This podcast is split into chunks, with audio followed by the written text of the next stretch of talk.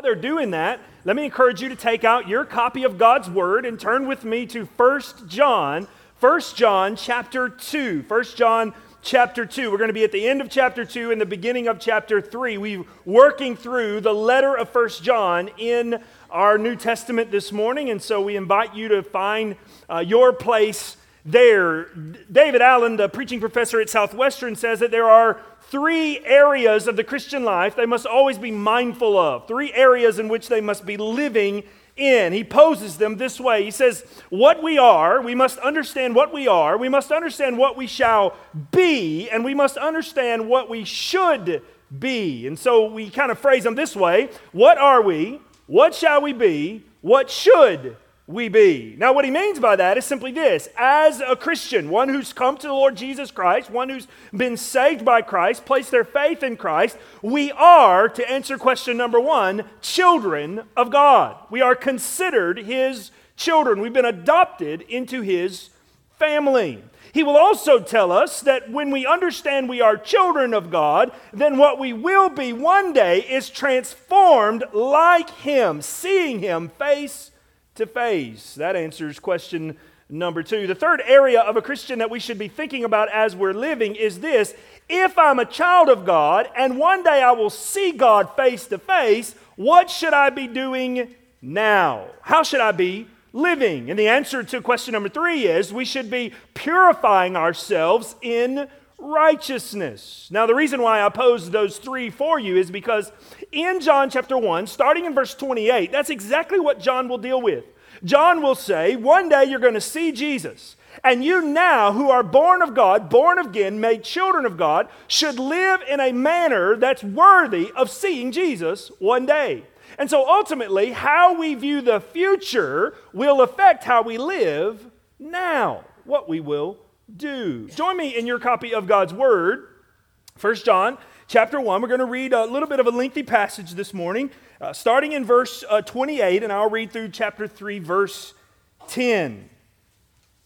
1 John chapter 2, starting in verse 28.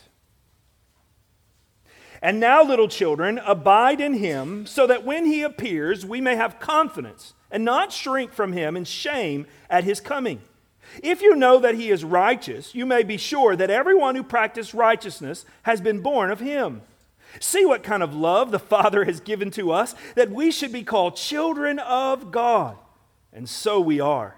The reason why the world does not know us is that it did not know him.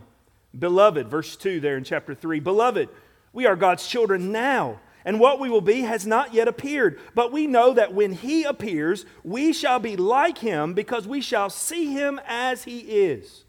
And everyone who thus hopes in him purifies himself, and he is pure.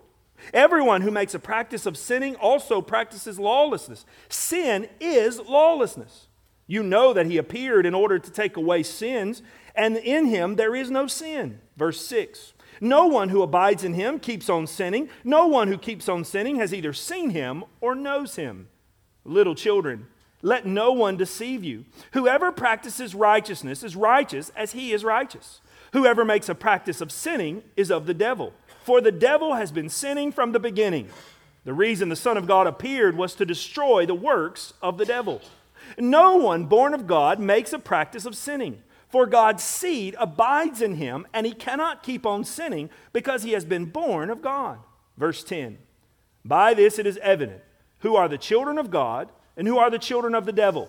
Whoever does not practice righteousness is not of God, nor is the one who does not love his brother. Let's pray together. Father, I ask you now, Lord, as we walk through this text together, that you would make it clear to us what John was writing and what your living word, this true word, this word for us today, Lord, what it means in our lives and how we are to live.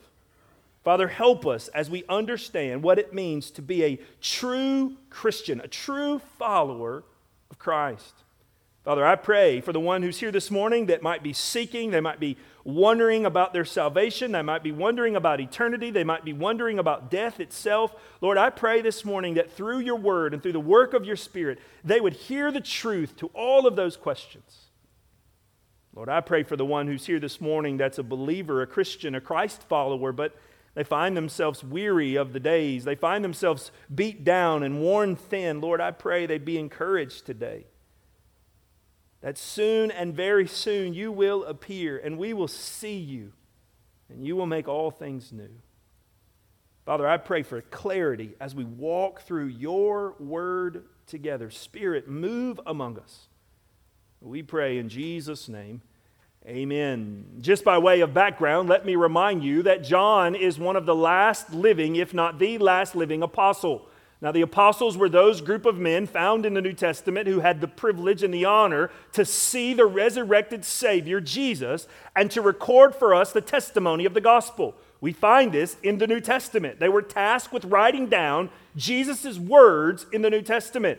And so John has grown old in life. He's one of the only apostles not to die of persecution. He's made it to a ripe old age. And he writes to the church, probably the church in Ephesus. He's writing to them to encourage them. But mainly, the reason why he's writing is because, because there had been a group of people that had come into the church and began, excuse me, to teach something other than the true gospel. They had begun to teach things like sin was not a big deal. It didn't matter to God, or we don't really even sin anymore anyway because we're believers and we shouldn't worry about sin. They began to teach things like Jesus was not really God, but a really uh, important human that God touched with a special way. They, they began to teach things that was heretical, that's opposite of the true gospel. And John, being an eyewitness, being an apostle, he writes a letter and he even tells them in chapter 1, he says, I've told you from the beginning. I was there. I saw him. Let me remind you of the truth. And so he will do this. Now, in our passage today, here's why he writes about these things of sin and being born of God and having the seed of God or, or being prepared for the return of God. Here's why. And listen, now don't miss this. Here's what John is doing John is writing to a church that's been ravished by false teachers. And so their faith is rattled. There are some new believers in the church. Certainly, there are some weak believers in the church. As we know, the church is made up of all who have come to Christ, some further along in their walk. And because the false teachers have come in, doubt has been raised in the minds of the believers Am I really saved? Am I really with Christ? Do I have the real gospel? Is it really true? I would put before you that probably all of us at some time in our walk with Jesus have asked that question Am I really saved? Is it really true? Do, do, I really know what I need to know to be prepared to see God when I die? We, we wrestle with those questions. And so, what John does in our passage this morning is he writes to assure the believer you can know there's evidence to see if you're really a child of God.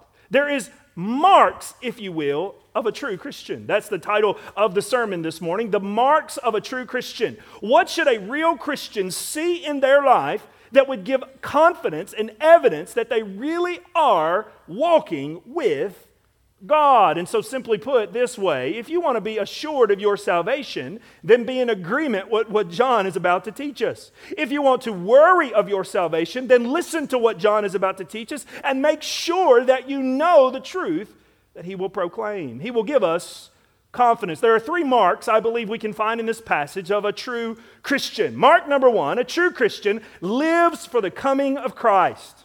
Lives for the coming of Christ. And by lives here, I mean anticipates, walks their life knowing Jesus is around the corner. We touched on this a little bit last week at the end of our sermon, but here we pick up the title again. In verse 28, if you'll look in your Bible, it is literally a hinge verse. It is what the door is hanging on. All of the verses leading up to verse 28 tell us that there are those who preach something other than Jesus. In fact, he would tell us in verses 18 through 27, they should be called Antichrist because they're preaching something other than Christ. And then he says, but those who really know Jesus, verse 28, should not be afraid of his coming because we know the truth. And so he tells us about the beauty of Christ's coming. But he uses verse 28 to remind us that we are to have right doctrine so we'll see God. But then looking forward in verse 29 through the beginning of chapter 3, he uses verse 28 to say, and this should be our motivator for living. Notice what I mean. Look with me in your Bible at verse 28, and we'll read through verse 3. And now, little children, there's that term of affection that John gives the church. And now, little children, abide in him. That means have a relationship with Jesus, walk with him, stay with him. So that when he appears, he may, you may have confidence and not shrink back from him in shame at his coming. John alludes to the fact Jesus will appear, and those who are with him should not be afraid of this. Verse 29. If you know that he is righteous, you may be sure that everyone who practices righteousness has been born of him. Now look with me at verse uh, chapter 3 verse 2. Let's pick it up there. Beloved, we are God's children now, and what we will be has not yet appeared. But we know that when he appears, we shall be like him because we shall see him as he is. Verse 3 And everyone who thus hopes in him purifies himself as he is pure. Now I want you to notice in verse 28 that all of this is anchored on this word appears. Now, let this just sit in this for a moment because it's, it's too good for the church not to celebrate. Brothers and sisters, there is coming a day where what has been invisible to us will become visible. There is coming a day where the Christ we've only known through His Word and through the work of His Spirit and the testimony of His apostles, the Christ that we've seen in the moving, that Christ will split the sky and the trumpet will sound, and that Christ in full physical form will stand before us. And we will see Him we will see all that we've studied and read about, all of our affection and heart, all the times our souls have been stirred in singing to His goodness and listening to His word and praying for His intervention, all of the work that we've done for His name, all of the stumbling we've fallen, but He's picked us back up, all of that will be made new and fresh and perfect when He shows up. And John says, when he appears. Now, listen, don't miss this. John says, when he appears, not if he appears, not I hope he appears. We may not know the day he will appear, but we can be confident, son, he will appear. He is coming. And John says, You will see Jesus. And so, what's so good about that? What's so good about it is, is that John flips that and says, Now that you know you're going to see him, now that the guest is coming, now that you know the king and all of his splendor and glory will show up, now that you know you, you will invite him to be near you and he will invite you to be near him, now that you know that, you probably ought to live a little different. You probably ought to change the way you behave. We alluded to this a little bit last week, but it's always interesting that when someone is coming to our house, we act different than normal. When someone is coming to our house, we wash the clothes and fold them and put them up. We don't just live out of the hampers, right? When someone's coming to our house. When someone's coming to our house, we wash the coffee pot instead of just make fresh coffee every morning because who washes a coffee pot? But when guests are coming, you wash it, right? You prepare for just by the way, if you come to my house, I'll make sure to wash the pot, I promise. The idea is, is that you're preparing for his return. Wendy tells a story of growing up where her parents would bribe her to eat by saying Santa Claus is coming. It got so sad at one point she had to hold her empty dish up to the window so Santa could see that she ate her vegetables. Moms and dads, don't do that. That's terrible. They were preparing for the coming. So John uses this verse to remind us that, hey, hey, hey, he's coming. He's going to come. He's going to appear. And you don't know when, and you don't know how, and you, excuse me, you don't know when, and you don't know where, and you don't know what you'll be doing. So, what does John do? He puts inside of us this deep motivation to say, if you know He's coming, live like it. Live like it might be today. Live like it might be tomorrow. Live like He is coming. Make certain you are ready for His appearing. Now, notice with me in verse 2 and 3, he picks this back up. He says, Beloved, we are God's children now, and what we will be has not yet appeared. But when that he appears, we shall be like him, because we shall see him as he is. Now, we don't know a lot about what's going to happen when Jesus returns. We have some very clear scripture on it. We understand the resurrection of the dead. We understand that we'll be like him. We've read Revelation where we see that, that all the things that we spend all of our money on to decorate our, our fingers and our ears will be plaster and pavement in heaven, right? Golden streets and, and gems on the wall, that, that heaven's going to be this miraculous thing. And, and Revelation chapter 20 and 21, it tells us that the gates never close. That means there's no need for security. There, the sun never sets. The light's always there because Jesus Jesus. We know some stuff about the kingdom. We have some inkling of what it will be. But there's a lot of mystery. But I want you to show you in this one verse what we know for sure. Look with me again at this one verse, verse 2. Let me tell you exactly what it's going to be like when he appears that we know for sure. Here it is. Listen now. Beloved, we are God's children now, and we know we will that he has not yet appeared. But when he appears. So stop there. Here's the first thing you can know about the glory of heaven Jesus will be there. Now, listen now. Let's don't miss this. We talk a lot of heaven.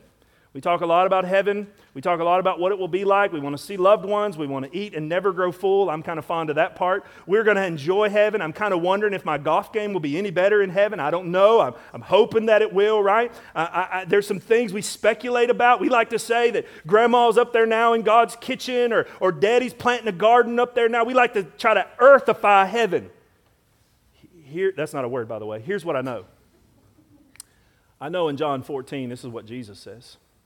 I go to prepare a place for you, and if I go, I am coming again so that you may be where I am also. In my Father's house are many rooms. If it were not so, I would have told you. And I go so that you may be where I am. Let me tell you why heaven is so special. It's not because your grandma's there, though I hope to see mine again. It's not because there'll be a feast that will never grow full, though that's going to be good and I'm for it. It's not because there won't just be a lack of backaches and sorrow and tears. Let me tell you why heaven will be wonderful because Jesus will be there the King of Kings and the Lord of Lords, the Prince, the Savior, the one who shed his blood for me, the radiance of God Himself in the flesh will be there. So here's what I know about this wonderful heaven that's coming Jesus will be there. But notice the second thing in verse 2, he tells us about this idea of Jesus appearing. He says, We will see Him. But notice verse 2 again.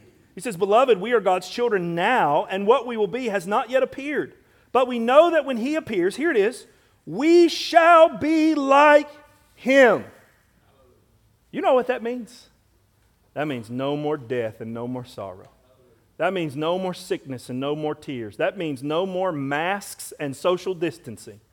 That means no more uh, pain and sorrow, depression, anxiety, suffering, no more surgeries, no more drunks who wreck cars, no more babies who are kidnapped, no more terrorists who blow things up, no more sin in my own life, no more sickness in my own life, no more temptation that I will fall to and trip over. We will be like him, tearless, deathless, forever in his presence. Brothers and sisters, when he appears, we will be like him. Can you imagine the day when you wake up and your back doesn't hurt? Can you imagine the day when you wake up and every relationship is perfect? Perfect. Every relationship. Can you imagine the day where Kleenex goes out of business because nobody's crying? What a wonderful thought for us. And so, what does John do? Look, look with me at verse 3 now. Let me show you what he does. He builds up heaven, he reminds us of this glory of heaven.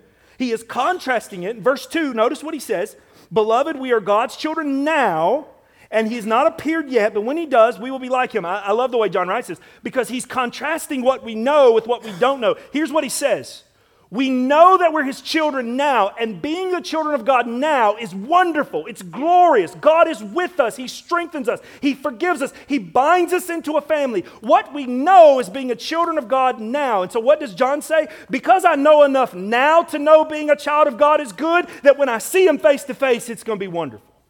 He's giving us a contrast here of what little inkling I have of what the kingdom will be like is enough to tell me that whatever it will be when he shows up is going to be spectacular. So he's encouraging us. But notice verse 3. Here's where he pivots. He says, Because of this, because of this, look at verse 3.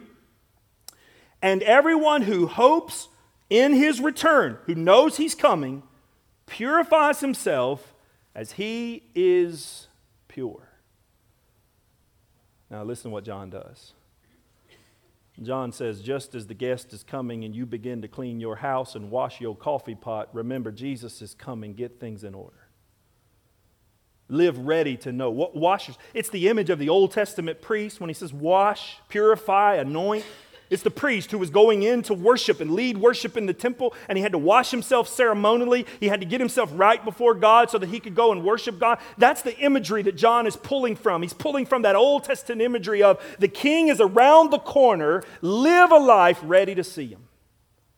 Live a life ready to stare at him. In fact, we should live a life ready to see him in such a way that verse 28, go back up there, it says you shouldn't be ashamed or scared or cower in his coming. That when he appears, you've lived your life in such a way that you're ready to see him because you've been living a life that's looking to the future. This is going to be a glorious day. It's going to be a wonderful day. I, I can't imagine what it's going to be like. The hymn writer, Charles Wesley, the Methodist hymn writer, writes it this way He says, And if our fellowship below in Jesus be so sweet, what heights of rapture shall we know when around his throne we meet? As good as it is here on earth, can you imagine how good it's going to be there? Can you imagine? Paul would say in Corinthians chapter 2, he would say, No eye has seen, no ear has heard we can't even imagine what's up there. We have a little bit of an inkling, we have a little understanding, but when we get there, it's going to be glorious. And so here's what John does He says, Because it's going to be glorious, prepare today. Brothers and sisters, can I ask you a question? It's really a twofold question. The first one is very clear. When Jesus appears, will you be invited in? Are you a child of the king? Are you part of his family? Are you going to be welcome? Will you be transformed like him? Have you come to the Lord Jesus Christ as your Savior? Have you cried out for salvation? We're going to look further at that in just a moment. But understand this John is writing to Christians. He's writing to those who have chose to follow Christ, place their faith in Christ, and see no other way to God but through Christ. And so he writes to them and says, Little children, believers, followers of God, if you know Christ, you will see him one day. And then he gives us that motivation. If you know Christ, you will see him one day. So purify yourselves. Looking to the future should be the mark of a Christian. Do you wake up each day thinking this might be the day? This might be the one? God could be around the corner. The trumpet could sound before I finish breakfast, before I make it to lunch, before I get to supper, before I lay my head. Maybe before I wake the next morning, this could be the day that I see God face to face, whether his return or I draw my last breath. God is coming, he will appear. And so John tells us the mark of a true Christian is one who lives purifying himself, knowing he will stand before God. Let me give you a second mark of a true Christian I see in this passage, and that's simply this a true Christian loves being a child of God. I know that seems like a simple way of stating it, that he loves being a child of God, but John will go out of his way to remind us all through this passage that we've been adopted, brought in, saved, we're part of the family of God, and we won't shrink back from that. We won't be ashamed of that. We'll be proud to walk in the way of our Father. Let me show you what I mean. Look at verse 29. If you know that he is righteous, you may be sure that everyone who practices righteousness has been born, there it is, born of him. Now look down at verse uh, chapter 3 verse 2. Beloved, we are God's children now, and what we have he has not appeared. But we know that when he appears, we shall be like him, because we shall see him as he is. And everyone who puts their hope in him purifies himself. Notice at the beginning of that, he says, We are God's children now. Now look over at verse 9 through 10.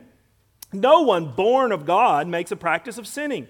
For God's seed abides in him, and he cannot keep on sinning because he's been born of God. By this it is evident you are the children of God. And who are the children of the devil? Whoever does not practice righteousness is not of God, nor is the one who does not love his brother. John is painting for us two families. He said there are those who are in the family of the devil and those that are in the family of God. And the children of God, you can spot them, you can see them. And the children of devil, you can spot them, you can see them. He's giving us measurable evidence of who's with the Lord and who's not. He's giving us clear understanding for a surety of our salvation. Now, let us for just a moment make clear something about the gospel. Let us make clear what John is doing. John is simply saying that if you claim to be a child of God, you are adopted into the family of God, you will display some of the DNA of God. You will display some of the DNA of your Father. Now, many of you can't see this, and those of you watching online certainly can't, but if you got close enough, you would be able to tell that I have probably the most beautiful blue eyes in the world. They are spectacular. They are phenomenal. They are the best you I'm really building this up, aren't I? They are the best you've ever seen. The only person that probably has better blue eyes than me is Addie. She got them from me, and she's prettier than me, so that makes it happen. Do you know why I have blue eyes? My daddy's got blue eyes. That's why I got blue eyes. I, I have his DNA. You know why sometimes I'm a smart aleck? My mama's a smart aleck. I got her DNA. You see, we resemble the DNA of our parents. That's exactly what John is saying. John says the mark of a true Christian is that they will be a child of the king, they will be a child of God, and you'll know it. They'll behave like their father. You'll see evidence that they've been raised in the family. We kind of use the slang term this way you'll act like you got some home training, right? You'll act like you were raised in a family, that you have some DNA. We might say it in the negative. Your mama taught you better than that. Your daddy raised you better than that. That's what we mean. The DNA has been passed down. Notice what John does here. He says, Those who are true Christians will bear the marks of a child of God. Look at the words that he uses. He says, First, you'll be born of God. Now, this is a special term that John would use. John, I'm sure, is hearkening back to the days in which he wrote the Gospel of John. He's hearkening back probably to the conversation that he got to eavesdrop in on between Jesus and Nicodemus in John chapter 3. If you were to pick up your Bible and read John chapter 3, here's what you'll find. You'll find that Jesus is teaching about the kingdom of God, that he's been healing the sick, that he's been doing miraculous things because he's God in the flesh, and he's proclaiming that if you want to come to salvation, you must come through him. And Nicodemus, being a teacher of the law, a rabbi, a Jew, not a Christian, not a follower of Christ, comes in the middle of the night curious about this Jesus. And he forms a question. You can read it in John chapter 3. And the question I'll paraphrase is the same question that every person asks How can I know that I know that I know that I know that I'm saved? Or that I'll see God? Or that I'll get to heaven when I die? How can I know this? And what Jesus tells him in John chapter 3 is simply these words Jesus answered him, Truly, truly, I say to you, unless one is born of water and of the Spirit, he cannot enter the kingdom of God. That which is born of flesh is flesh, and that which is born of the Spirit is of the Spirit. Do not marvel that I said this. Here it is You must be born again. Now, I understand. In Christian language, that can be somewhat confusing, so I want to try to make it as simple as possible for you. All of us in this room who are breathing have a physical birthday. You were born on a certain day of the calendar at a certain time of a certain year. You were born that way. Some of you were born in the last 10 years. Some of you were born in the last 50 years. Some of you were born, we won't go any further. You have birthdays. You have physical birthdays. You were born. Jesus looks at Nicodemus and says, Just like you were born physically, there must be a day, a moment, a time where you are born spiritually. Now, what does he mean by this, being born spiritually? Well, if you were to read a little further in John chapter 3, you'll find probably the most famous verse in the Bible, John 3 16.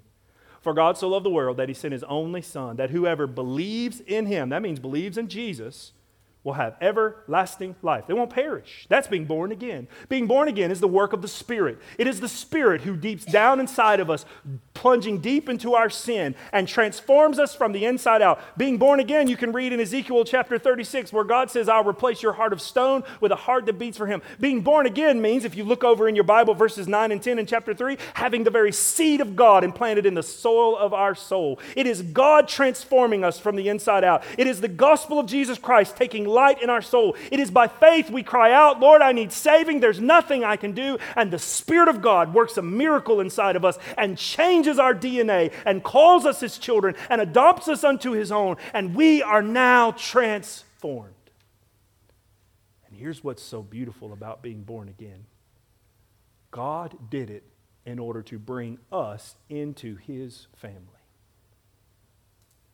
Now, brothers and sisters, I, I don't know if you remember the game Red Rover, but when you play the game Red Rover, you hold hands on the playground and you call someone over and they try to break the arms.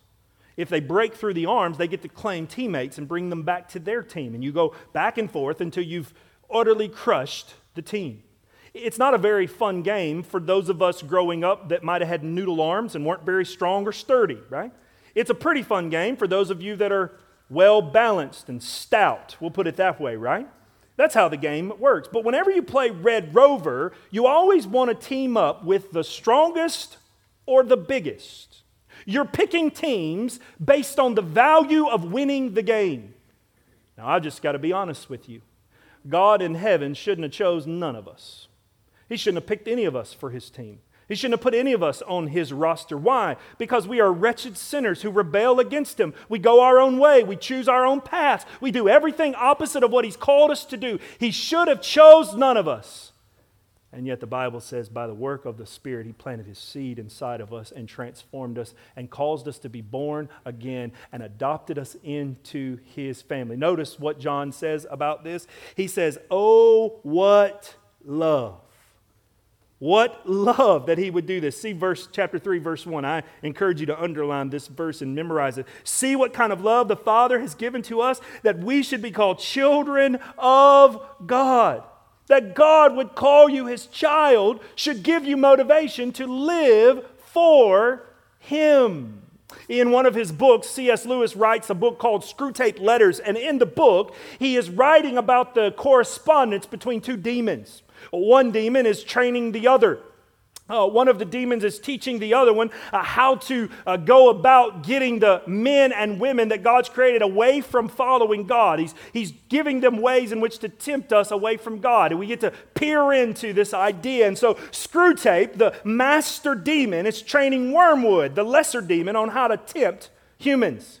And one of the things that Screwtape says to Wormwood is that it's hard to get humans away from God. And here's the reason that he gives. He writes these words in, in Screwtape letters. The enemy, God, that's from a demon perspective, has a curious fantasy of making all these disgusting little human vermin into his sons. Brothers and sisters, God, by the work of Christ, has made us his sons and daughters. We did not deserve it. We did not merit it. We certainly could not pay for it, but out of His love. Oh, what love is this! Love so divine, so amazing that He would save us and redeem us and call us His children. You want to know why you should behave like a child of God? Because He's made you a child of God, He's brought you in. John would put it this way in John chapter 1, verse 12 and 13. He would say, But to all who did receive him and believed in him, he gave the right to become children of God, who were born not of blood, nor the will of the flesh, nor the will of man, but of God. God made you his child. And he calls us to act like it. He calls us to live like it. He gives us this call that we are to see, to work and serve and go after Him. So notice now, because you're a child of God, look at verse 9 and 10 again. Because you're a child of God, He says in verse 9, no one born of God makes a practice of sinning. For God's seed abides in him, and he cannot keep on sinning because he's been born of God. Now, verse 10, he gives us kind of the negative, but this is the evident who are the children of God, who are the children of the devil. Whoever does not practice righteousness is not of God. He tells us there's certifiable evidence to see who's in the family and who's not. Those that are in the family are not practicing sin. Now, he's not advocating for perfection, he's simply advocating for direction. Those who are in the child of the king will walk towards the king. And those who are not a part of the child of the king, those who have not been adopted into the kingdom, will walk in opposition of the king. He's not talking about perfection, he's talking about direction. He says, You can see evidence in your life. Have you had a moment where you've been born again, where you were saved, where God changed your heart, where the Spirit worked inside of you? And from that moment, can you look back to today and see evidence where you've walked away from the things of the devil and towards the things of God, your new Father? Can you track it? Can you see it? Is there evidence in your life that you're actually a believer, that you're true Christian, that you're doing what's happened on the inside is working its way out on the outside? Is there a call here? Now, again, we must be clear. We understand that being born of God is the work of God. You do not work yourself into salvation, but you work yourself past salvation. Once salvation has taken place in your life, you begin to work now, working towards the Father who has saved you, working towards that sanctification, working towards that day in which He returns. But you will not walk, or notice the word that He uses there in verse 9 and 10 you will not practice sin. Now, we understand the word practice, brothers and sisters. Practice means to swing that baseball bat over and over and over and over. Practice means to shoot that scope and that gun over and over and over and over. Practice is to work on grandma's cornbread over and over and over till you get it right. That's practice. So, what is he saying? The Christian will not keep going back to sin over and over and over and over and over. And if he continues to go back to sin over and over and over and over and over, he may not actually be a child of the God. John is giving us clear, sobering evidence. Plummer writes it this way He says, Though the believer sometimes sins, yet not sin, but opposition to sin is the ruling principle of his life.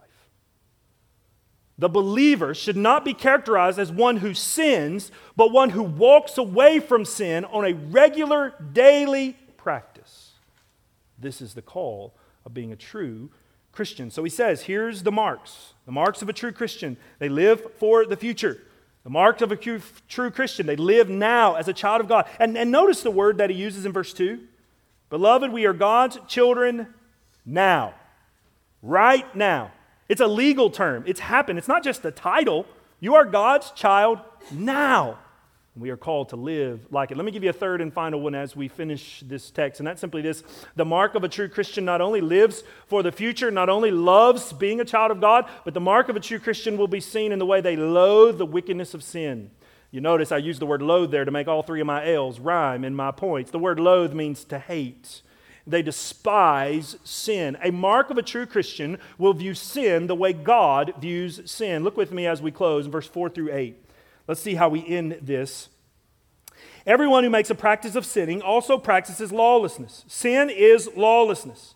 He that appeared in order to take away sins, and in him there is no sin. No one who abides in him keeps on sinning. No one who keeps on sinning has either seen him or knows him. Little children, let no one deceive you. Whoever practices righteousness is righteous, and as he is righteous. Whoever makes a practice of sinning is of the devil, for the devil has been sinning from the beginning. This is the reason the Son of God appeared, was to destroy the work of the devil. John says, You want to know if you're a true believer, you'll view sin the way God views sin.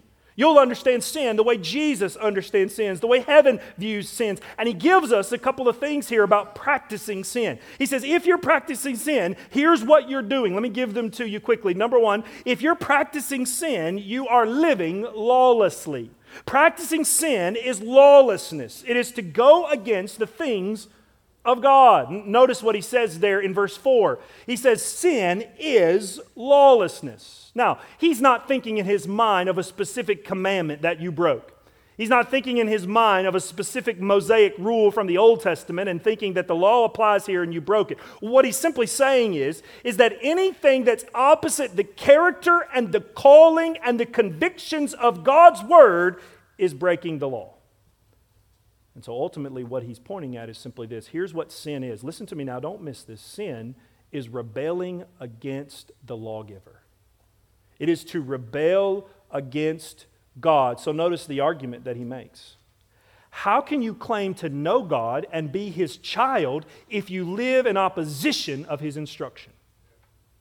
How can you claim to walk with God and be transformed with God if your life's pattern is to do the things that are opposite of what God has said. How can the evidence of your life be anything other than you being a son or daughter of the devil if you claim to be with God but live a different way? He says this is lawlessness, it's sin, it's wrong, and it gives evidence to the fact that you don't really notice what he says in verse 5. You don't really know him. Verse 6, excuse me. No one who abides in him keeps on sinning. No one who keeps on sinning either has seen him or know him. Now, brothers and sisters, listen for just a moment. I, am not trying to be legalistic. Salvation is the work of God, and He saves people. He saved the thief on the cross who had no time to do good works. God saves people. It is God's work of the Spirit that redeems the sinner. And people are saved on their deathbeds. People are saved in prison after years and years of sinful living. People are transformed. If you have breath in your lungs, there's opportunity to be saved. But listen to what John is saying. If you claim to be saved, there ought to be evidence in your life. You ought to be able to see it. You ought to be able to know it because you're not practicing sin.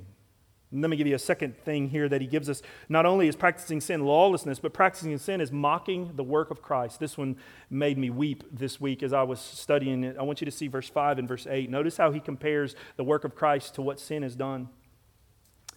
You know that he appeared in order to take away sin. In him there was no sin. That's Jesus. He appeared to take away sin. Now look at verse uh, 8.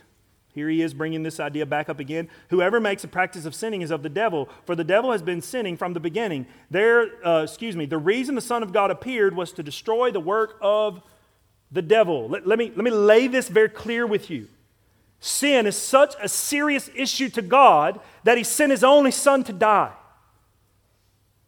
That means, as believers, we cannot view sin with indifference. We cannot view sin with lukewarmness. We cannot view sin as if it's no big deal. It is a big deal. The blood of Jesus was shed for it. It is a big deal because God Himself sent His Son to die in order to wash it away. It is a big deal because in verse 5 and verse 8, it reminds me that the only hope I had of my sins being cleansed was the very blood of Jesus poured out. Don't tell me sin's not a big deal because it cost my Savior His life. It's a big deal. And for us to claim we are children of God and think of sin as being nothing or no big deal, or God will cover it, or grace covers all things, and we make a light of our sin is to make a mockery of the very work of Christ on the cross. It is a big deal. You've heard the saying, that's a hill to die on. Usually we use that saying when we form some opinion that we will not budge from. You're not going to convince me of that. That's a hill to die on. In the world of parenting, we pick and choose these on a daily basis. Is that, is that a hill to die on, right? Am I going to, am I going to dig in on this hill? We, we do this in our marriage relationship. Is that a hill to die on? Men, let me give you some help here. The only hill to die on is yes, ma'am, all right? Helpful, helpful. Write it down. That's helpful. That's good stuff. The idea here is, is that it's a hill to die on. We're not going to budge on this. Listen now and let me give you some idea of this hill to die on. Sin was so serious to God that Jesus actually died on a hill. Sin was so serious to God that he gave up his sonship and identified as a sinner so that I can be made a son. Sin is so serious to God that it's a cosmic battle. Look at verse 8. He went to war against Satan in order to conquer it, to break it. Brothers and sisters, we should be living as those who will not practice sin because we see what it did to our Savior. We know what it cost heaven, the very blood of Jesus. And so a Christian will see sin and know that it is breaking God's way, it's lawlessness, but they, they won't practice sin because they know it cost Jesus his very life. Let me give you a third one here. Sin will not be practiced by a believer because it proves we don't know God. Notice verse 6 and 7 again. He says, Those that keep on sinning have never seen him nor know him. Little children, let no one deceive you. Whoever practices righteousness is righteous. He who is righteous. This is what he says. He says, If you claim to know God, then you'll know that sin is evil. And you'll know that sin causes you not to walk with God, it causes to separate you from God. And so we won't practice sin because practicing sin just proves we don't know God. We'll run from it because we value our relationship with the Father. We won't find ourselves in sin because we love the Father. We won't compromise. We won't go that way.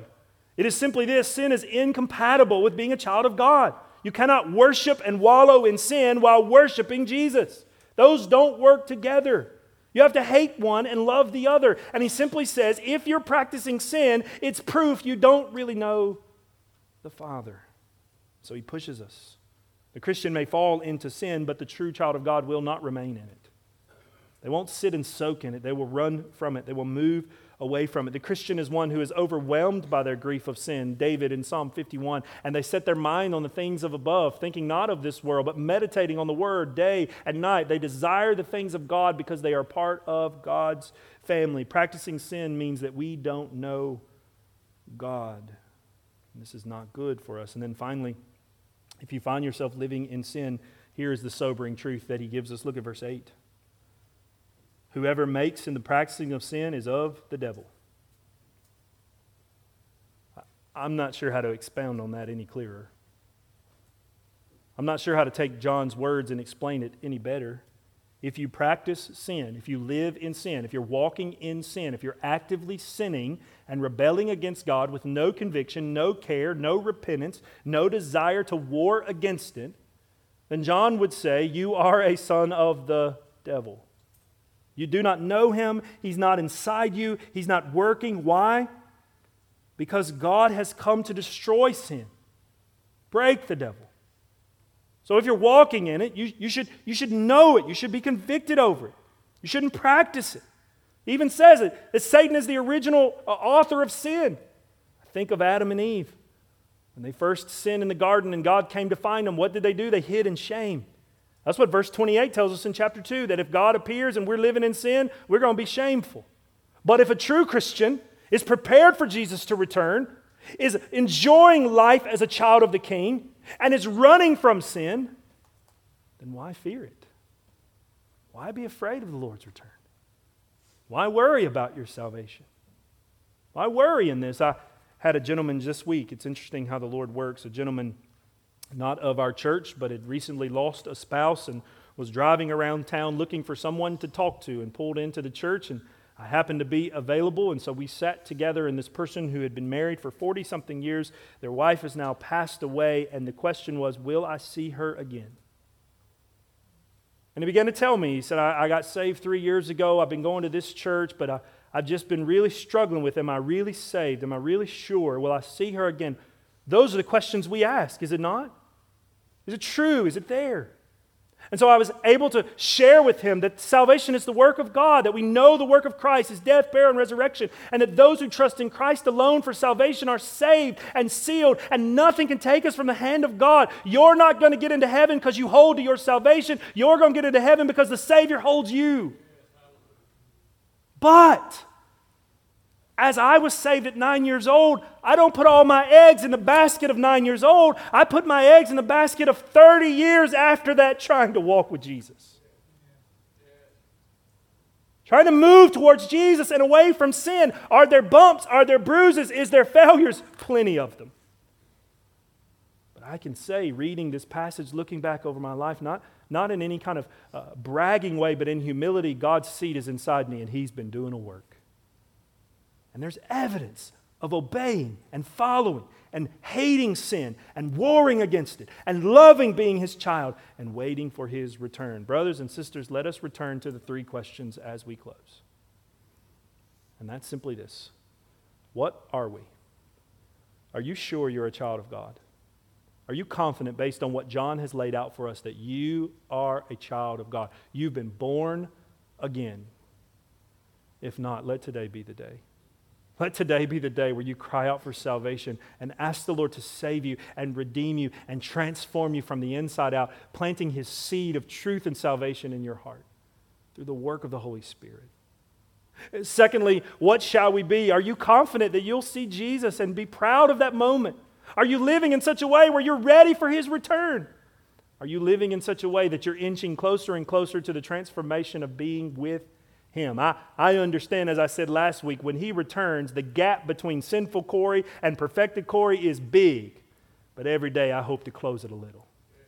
I hope to live in a progression that's moving towards him.